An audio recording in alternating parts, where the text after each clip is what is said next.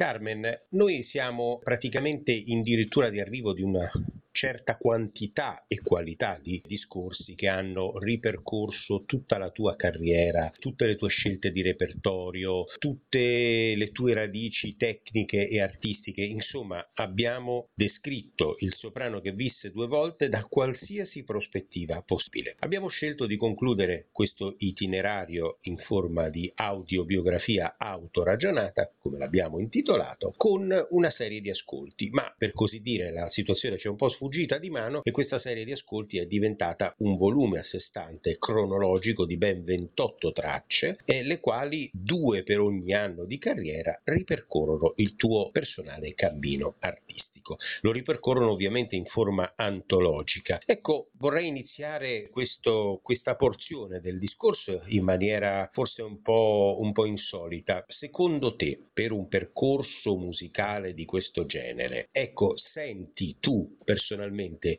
più adatto un, tipo, un titolo tipo My Way o tipo A Life in Music? Ecco, cosa ti rappresenta meglio all'interno di questo percorso a livello di definizione generale? Ma io direi My Way è, abbastanza um, generico. Penserei My Life più, più, più, um, più che strada, anche se è strada, eh, chiaramente, però uh, la vita penso che perché fa parte veramente della mia vita, quindi penso Penso appunto il secondo, la seconda soluzione. My Life in Music, e va bene. My Life in Music, esatto, proprio perfetto. My Life in Music è quindi il titolo dell'album numero 31. Lo abbiamo per così dire affibbiato in diretta per eh, la gioia dei nostri ascoltatori. Quindi Carmen Lavani, il soprano che visse due volte, volume 31, My Life in Music. E questo praticamente è il suggello musicale dei sei capitoli dell'audiobiografia che abbiamo realizzato e pubblicato in questo periodo e che i nostri ascoltatori possono fruire all'interno appunto del progetto IMD Music e Web. Ma tutto questo, al di là dei dati tecnici e per così dire di fruizione,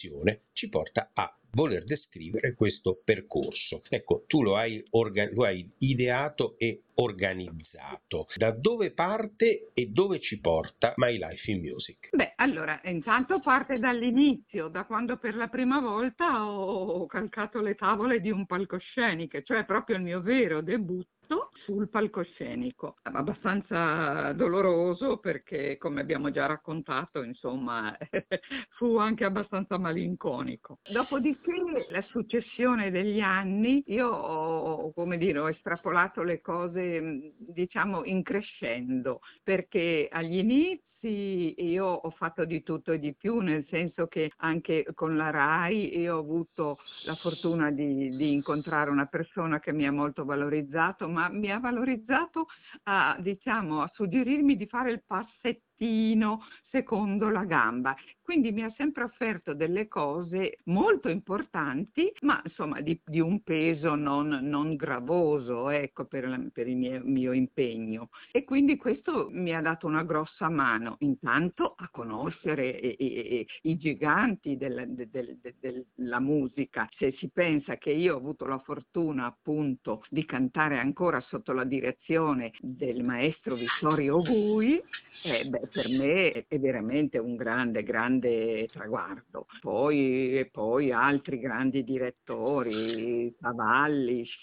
e poi Nino, Nino Sanzogno, e poi, insomma, inutile intanto dirvi i nomi, ci sono tutti questi nomi in questa raccolta. E poi un po' di crescendo appunto attraverso, diciamo, anche l'evoluzione stessa vocale. Non si sente ancora molto, però adesso riascoltando io penso che dopo che, che, si è ascoltato un po' tutto il mio iter, qualche volta viene fuori una nota della mia vera voce e quindi anche questo servirà proprio per, per dare una mano un po' a capire questo, questo questa seconda vita canora che io ho avuto. Tutto qua. Ecco, è stato un po' il tuo passaggio di voce e di registro, il tuo cambio in corsa, è stato un po' il tema centrale di tutto il lavoro svolto in questi mesi, a partire dal titolo scelto, il soprano che visse due volte. Ecco, qual è il momento di questo percorso? Tu hai scelto due tracce per ciascun anno, dal 1968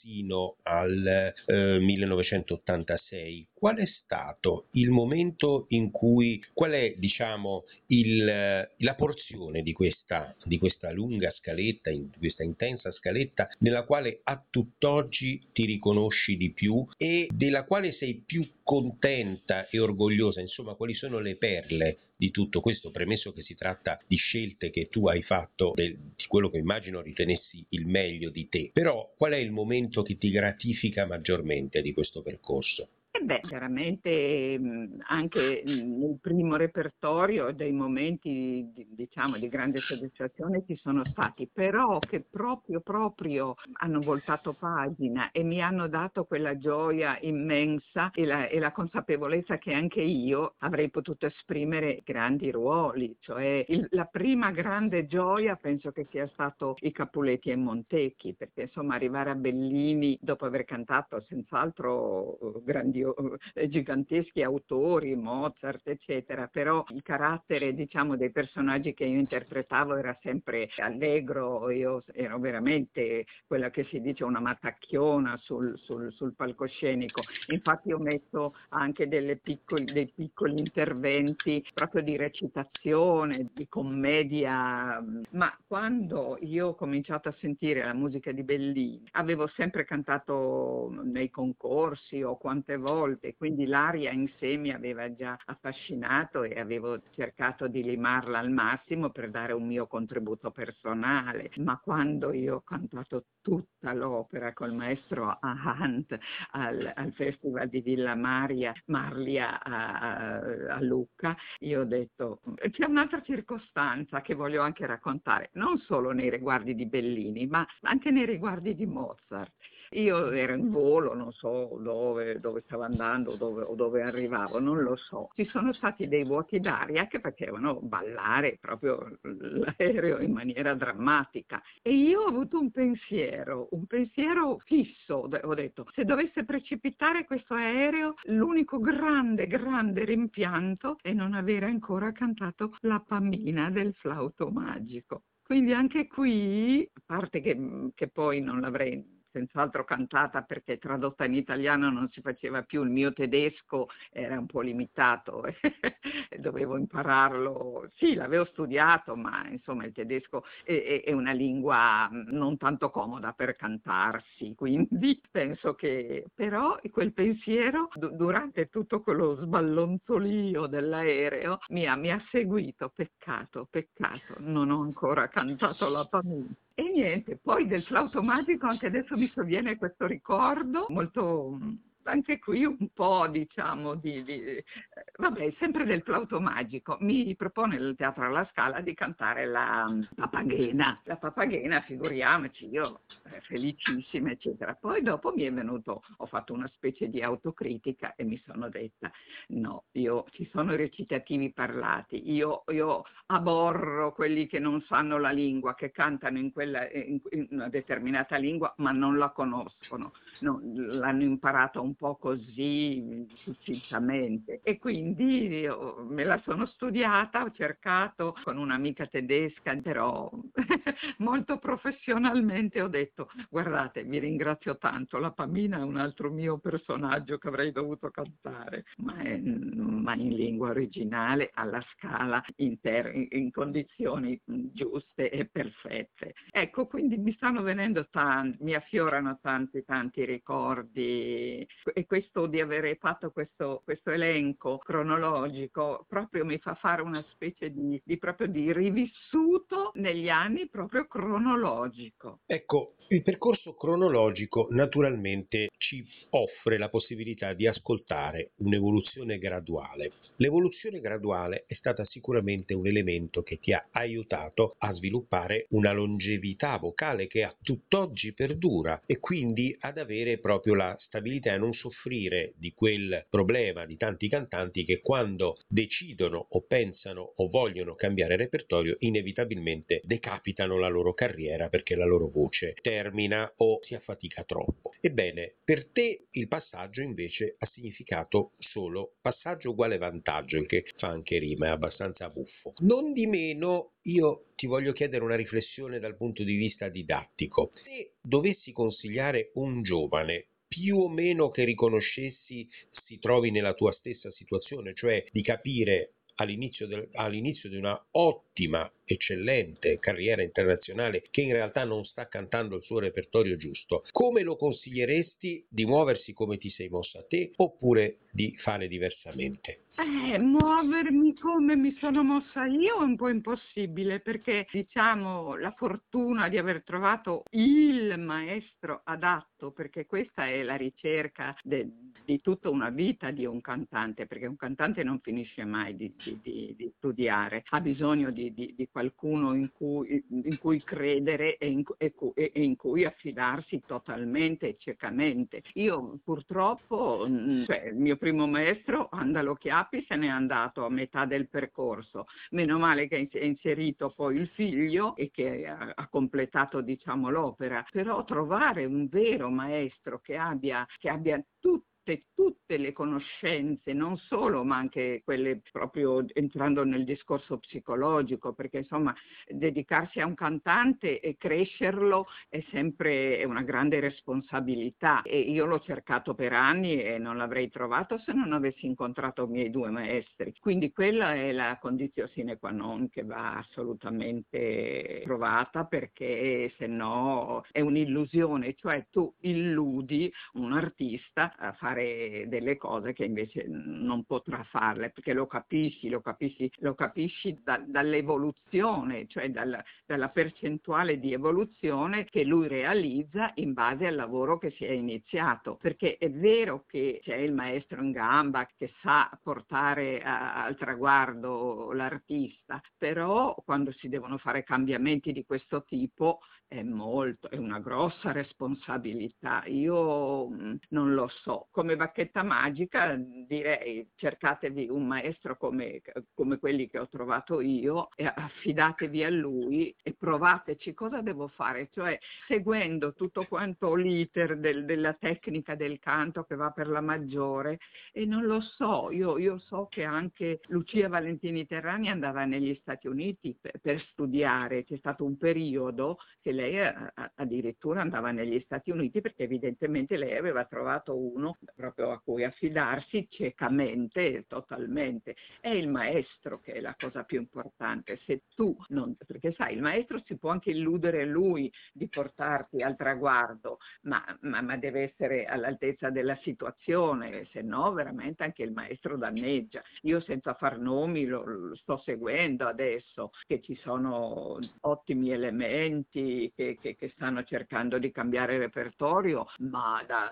diciamo dai cambiamenti che hanno fatto, ci hanno provato, mm, i risultati sono molto molto deboli e quindi anche lì insomma è, è, è difficile è molto difficile. O uno ha un carattere forte ed è, e, e accetta anche, diciamo, un lavoro faticosissimo, ma, ma, veramente grandemente faticoso, allora con la testa dura, un po' come ho fatto io e poi con la fiducia nei maestri, io ci sono arrivata, ma ci ho messo tanto tempo e tanta fatica, quindi io non lo so, non lo so. Non so se è il mio caso, anche perché se non si parte dal presupposto che già dagli inizi tu devi, devi fare un'analisi, devi fare un, un, una, un, una, ricerca proprio di mille cose per l'allievo, mille, cioè il, il carattere, la forza d'animo, la, la, psicologia, chiamiamolo anche così, perché ci vuole anche quella, e in più lo strumento perché è, vero che io ho vissuto un miracolo, però però io avevo lo strumento, cioè chi l'ha scoperto aveva la garanzia che c'era lo strumento, ma se lo strumento non c'è, come succede oggi, un lirico, un tenore lirico che vuole passare al lirico spinto, ma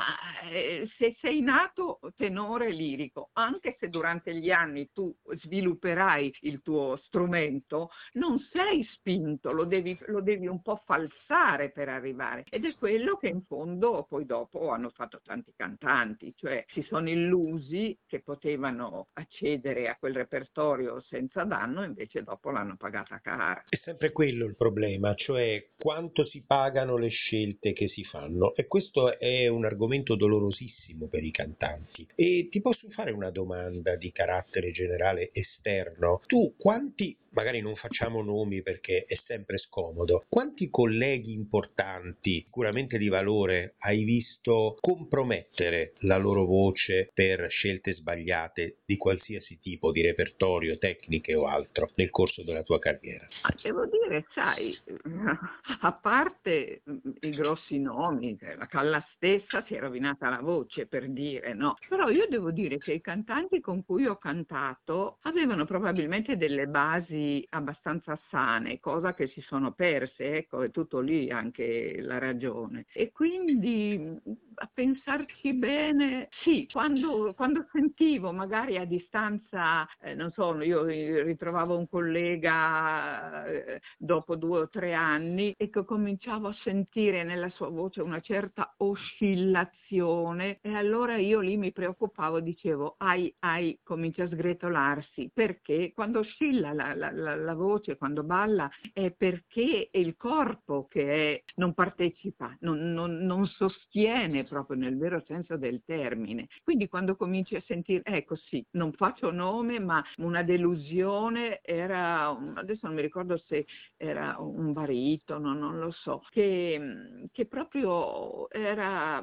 trasformato con un suono che prima era smagliante, fermo, e l'ho sentito che, che proprio traballava e ho detto, ecco, qui comincia il fisico a non dare quello che è necessario, perché la carriera è una cosa esaltante, eh, perché fa piacere eh, avere tanti contanti, insomma avere contratti e, e dover studiare e, e, migliorarsi sempre più. Però quando cominci, anche, devi essere anche un po' autocritico, cioè un cantante lo sente che la sua voce balla, lo capisce, deve, deve correre ai ripari, se no poi non la fermerà mai più mai più. Hai perfettamente ragione. La longevità vocale o quantomeno il rapporto che si ha con il proprio strumento vocale è senz'altro un rapporto simbiotico. Ecco, la persona deve amministrare quello che è il suo organo vocale esattamente come un braccio, una gamba, come qualsiasi altro, come a cura degli occhi e delle orecchie. Ecco, ad oggi tu sei perfettamente in grado di cantare e, e, di farci ascoltare la tua meravigliosa voce. Cosa provi quando a, ad assaporare, ovviamente in una dimensione non teatrale, ma insomma per ovvie ragioni, ma cosa provi ancora ad assaporare il gusto di fare musica, a, di poter fare musica ancora in maniera efficacissima, come abbiamo ascoltato dalle tue late recordings, in questo contesto fare musica ancora con lo stesso spirito, la stessa forza, la stessa intelligenza delle registrazioni del tuo percorso My Life in Music? Eh, guarda, intanto io sono orgogliosa di aver registrato queste cose amatorialmente, perché quel registratorino lì era proprio, non, pre, non, non prendeva solo diciamo, i piccoli pregi, ma prendeva anche insomma, i grandi difetti, perché eh, io ho cantato fino a 78-79 anni, ma adesso no, 77, adesso non mi ricordo mai qual è l'ultima volta che ho cantato e che mi sono registrata. Però adesso chiaramente gli anni ci sono e io vedo che quello che facevo soltanto tre anni fa non me lo posso più permettere perché veramente gli anni ci sono. Però, però la soddisfazione di dire ho continuato dei brani, delle arie veramente molto molto difficili, dignitosamente. Chiaramente mm, quando poi ho capito che, che, che, che la dignità veniva un po' a mancare e allora ho detto no, adesso infatti la mia, la mia così, metafora è adesso ho messo la voce in soffitta perché anche se mi viene tanta voglia di provarci, ma eh, no, no, proprio è ora di, di, chiudere bottega. Ma ascoltando questi, eh, questi, anni precedenti, con quei ruoli, perché io non è che ho fatto delle arie antiche, con molto gusto certi cantanti alla fine de, diciamo, del loro, della loro vita musicale e cantano arie antiche, oppure arie da camera, oppure arie canzoni napoletane, o insomma, in qualche modo cercano di, di, di, di apprezzarsi a distanza di tempo anche in quel modo. Io no, io proprio ho detto no, io adesso io devo fare delle cose che non ho mai pensato neanche minimamente prima, perché magari insomma, non, non, me le avrebbero certamente proposte. E quindi io ho avuto una specie di come dire, di soddisfazione anche proprio della mia vita, cioè non ho mai abbandonato il mio canto, anche quando mi sono un po' ritirata nel mio guscio della mia casa e, de, e, e dei miei desideri di, di, sfogarmi come prima e l'ho fatto magari con disdoro del mio vicino di casa che, che non apprezzava forse del tutto quello che stavo facendo. Champagne, re di tutti i vini, e viva sua maestà e tutti i suoi sudditi!